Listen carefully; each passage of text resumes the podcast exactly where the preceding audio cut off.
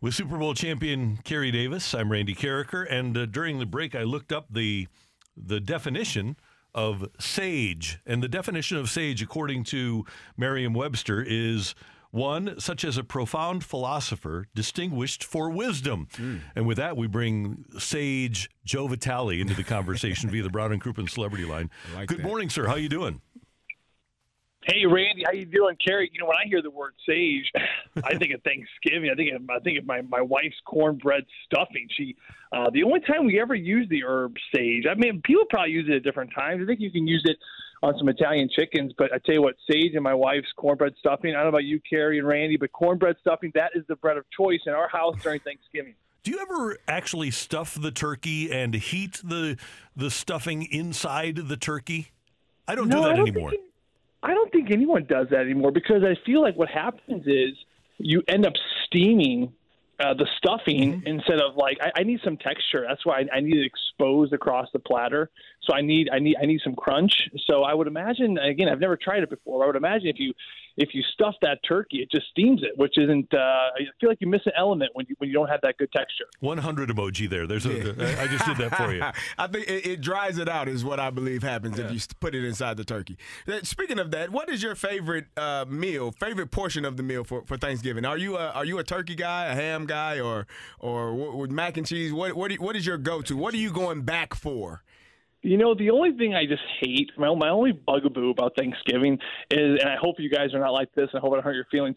I can't stand it when people like just pile up the plate like a mountain and all their food just oh. gets mixed. In. You know what I'm Joey, trying to say? Like, come you. on, be a human. Oh. Like, come on, let's get civilized here for a minute. Come, it's called seconds and thirds. Like, take a couple trips. Like, Joey, what's going on, Carey? Don't tell me. Joey like V, you all will be upset with me because I'm everything is touching. There's nothing better than the juices touching one another. You put them all together. You, sometimes you take the greens and the dressing and you put it on one fork and you chew them up at the same time. You take some cornbread. You don't let you listen. I don't need my food portioned off. It's all going to the same place.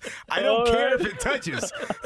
it's so funny. You know, it's so funny you say that because when you think about a plate like that, I, I will admit sometimes when you're eating it, sometimes it's a miss because there's going to be certain combinations that are, huh.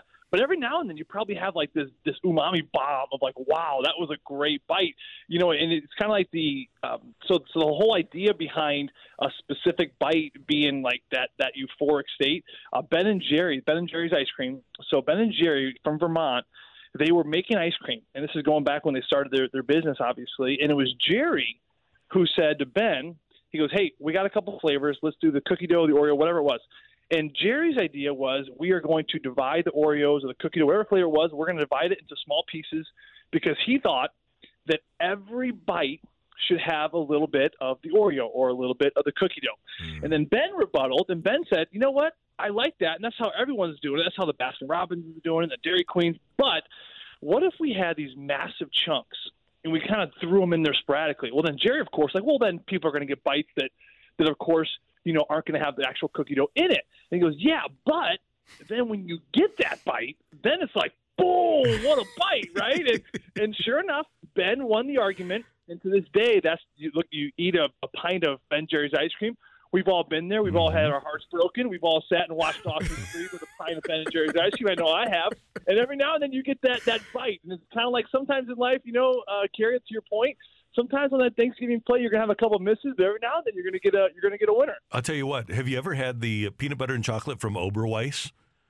Oh, anything from Oberweis Randy is down my alley. It's awesome. Get the peanut butter and chocolate because it's the same thing. It's just a, a massive, spectacular piece of peanut butter that you get, uh, and you don't get it every bite. But when you do, no. it, it's the it's the Chick Fil A. It's a Chick Fil A theory. Like, why do I always want Chick Fil A when it's Sunday? I don't get it, and it pisses me off that Chick Fil A yeah. closed. And all I wanted, all I wanted is a chicken sandwich. I don't ask for a lot in life. I'm like, ooh, Chick Fil A sounds good. It's like, ah, it's Sunday. Sunday. But what does that do? It makes it makes that hunger. It makes that drive even deeper for the next time you get it. True. Hey, hey, uh, Joey, the, the Blues got a win yesterday, so their drive should be deeper for another one. What did you see last night, and, and to finally uh, end this eight game losing streak? What what was the what were some of the bright points from last night's game? Well, you know, they needed that one. We talked to Robert Thomas right after the game. I mean, we said, "Hey, congrats on the win." He's like, "Whew."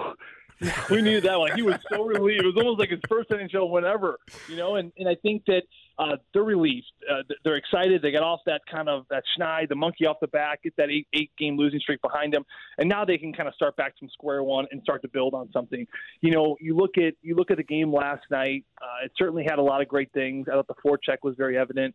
Uh, everyone everyone just brought what they needed to bring. You know, Brayden Schenn to me said the best couple couple days ago in the morning skate. He said, you know, when we're talking about getting that bounce when you're talking about getting a little puck luck, right? Yes, certainly there is luck to it, but at the same time, from an athlete standpoint, and this is kind of a cool perspective, he said while you're looking for that puck luck or that bounce, you have to make sure you're doing everything you can to increase the probability. I love the way you put that. To increase the probability of luck coming your way, whether that be you know playing on your toes or initiating or driving in on the forecheck or stopping in front of the house, like foundational, fundamental hockey things you can do on a day in day out basis to ultimately increase the probability. And I think that the probability was high last night for this team, and they certainly finally got that bounce they needed. They got great two points on home ice against the Sharks, a really good hockey team, even though they've been struggling. Um, some some deep veterans on that team, so it was a great win. And now as they head into the Mother's trip this weekend for Vegas, Colorado, Chicago, great road trip coming up. I'm so happy that you mentioned that, that it's a mother's trip because I had forgotten that. Because the reason that I, I welcomed you as a sage was to ask you if a rookie comes to Joe Vitale and says, Joey, what do I need to avoid in Vegas? What are you going to tell them? Well, they won't have any problem with that with their moms with them.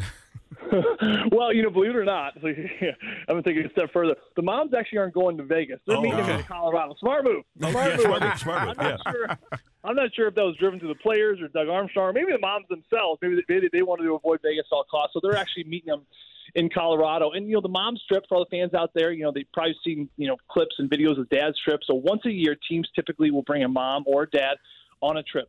They load the charter. They eat with the team, pregame meals. They sit in on meetings. Uh, they're with them after the game. They fly on the planes or on the buses. Everything your their kids do on a daily basis, all they ever hear about is on the phone calls, right? Hey, honey, how you doing? I'm on the bus heading to the airport now. Okay, well, I love you. Talk to you later. Then you get, you know, so they're going to experience it all. They're going to experience getting into Chicago at two in the morning, and they're going to know what that feels like. You know, I never forget. I had one mom's trip when I was in Pittsburgh, the moms were all passed out on the bus going from the airport to our, our I think when we were in LA. They were so exhausted. It's 1.30 in the morning, but I think it's a really good perspective for for the moms to see, and the dads always get their turn. So I'm mm-hmm. so glad the mm-hmm. Blues. I'm so glad the Blues uh, were able to do this uh, again on the moms trip. They're they're moms are just proud of their kids. Like dads, you know, they're they're proud, but they're also kind of sitting back and just enjoying the ride. They're going out for some beers with each other. But you know, moms, I tell you what, they're just they're fully uh, just in, in, love with with this little child ever since you know when when of course as you guys know when when the babies boom, they come out of the canal and all this oxytocin surge boom, right to the mom's brain. And, and all of a sudden they got to take care of this this thing. You know, essentially that's what it is. All you, got to do is keep it alive. You know, we, we, we get caught up in like, oh, we got to learn the alphabet by this, and they got to play sports and all these activities. No, you got to keep that thing alive. You got to keep that thing alive. And all these moms did it and did it to the best of their ability. Now their kids are playing the NHL, so good for them. They get to enjoy for once. All right, so the the moms aren't going to be in Vegas. So what what do the, the youngsters avoid? So the uh, Sage Joey, uh, I know I'm going to have fun there. I can have fun a lot of places, but where do I not want to be if I'm a pro hockey player? If you're a pro hockey player and the team stays at a great hotel, I'm not going to give it out because then I think that people would probably show up. But they stay at such a good hotel. And Randy, I'm not a bath guy.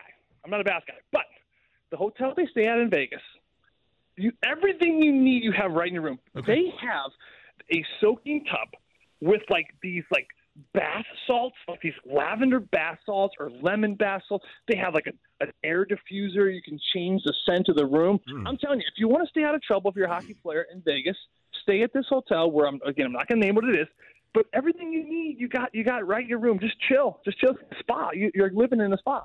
Pretty smart play by the Blues, making sure the room is comfortable enough that they don't need to go outside to seek comfort elsewhere. Exactly. I mean, exactly. Absolutely right. And you know, and uh, and for the moms, again, I'm, I'm glad. I am super glad that you know they are avoiding that because they don't have to necessarily worry about that. You know, it's funny. Uh, speaking of moms, I was just uh, I was talking to my sister today. She just gave birth to twins. I mean, oh, gosh, wow, congratulations! I can't imagine. Yeah, I can't imagine. I can't imagine. Uh, you know, having one of those things living in. I mean, think about it, living in your belly. Like I've had bad indigestion at times, but never like nine months. Especially ten months technically. And she looks huge. And I said, well, you know, hey, Josie, you know, she was really uncomfortable one day. She was really upset. Da, da, da. Like, well, at least you're not an African elephant. And she looked at me like, "That's supposed to help me?" I go, "Well, because African elephants they have like a 13 month gestation period, and you only got a 10."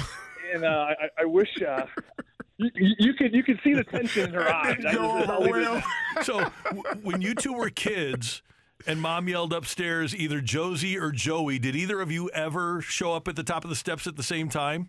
Well, it depends on the tone because it would be Joe, Joe, hey Joe. If it was a hey Joe, I'd be like, you take this one. But it was like Okay. Joey, So they- sweetie. That's like a breakfast call. Boom, I'm gone. You know what I mean? It's all. It's, it's not about what you say in life. It's about how you say it. You know what I mean? Indeed. Indeed. So, hey, uh, one last thing, and you mentioned your time in Pittsburgh. Both of you guys, esteemed St. Louis broadcasters, played the better part of your careers in Pittsburgh. So next week, what we're going to do is we're, we're going to get Pittsburgh memories from Joey and Carey. Well, I was listening to you, Joey, the other day, and you were talking about Carson Street, and I was like, "Oh man, memories! It, it brought back great memories of Pittsburgh and my time there." And I, so I, I did hear you talking about it. I think it was on the broadcast uh, before the Flyers game, I believe. You probably had some celebrations down on Oh, Carson. yeah. I know we all did. I mean, it was uh, that's that's the street. I mean, uh, we'll get into that next week, but I'll never forget really quick. Brooks Orpik and I. Brooks Orpik was uh, obviously maybe a possible Hall of Famer, two Stanley Cups. He we went to Primanti Brothers, Carey. Primanti Mm-hmm. Yep. Brothers, man, you, you had to have been to Primanti Yeah, Brothers. yep. Uh, they, they, stack these sandwiches to the ceiling, right? And they put fries, everything on it. And he's a health nut. Brooks is a health nut. We sit in Primanti Brothers, and, and he goes, "I'll just have the uh, the beef sandwich, but I don't want any fries on it." And they're like, "Well, we- can't do that." And he's like, "No, no, no. And just like you can, you can put them on the side." He's like, and they're like, "No." Like we don't serve sandwiches unless the fries are on the sandwich. Like it was like he was so like no no I just put them on the side. Like we don't do that. Like you know what I mean? okay well and, this, and they knew who it was too. They stood by it. Primanti Brothers was like my go to spot. Amazing. Hey, Joey, have a great trip, and we'll talk to you next Friday. Hey, sounds good, boys. You guys have a great weekend. You too. Thank you. That is the great sage Joe Vitale here on 101 ESPN.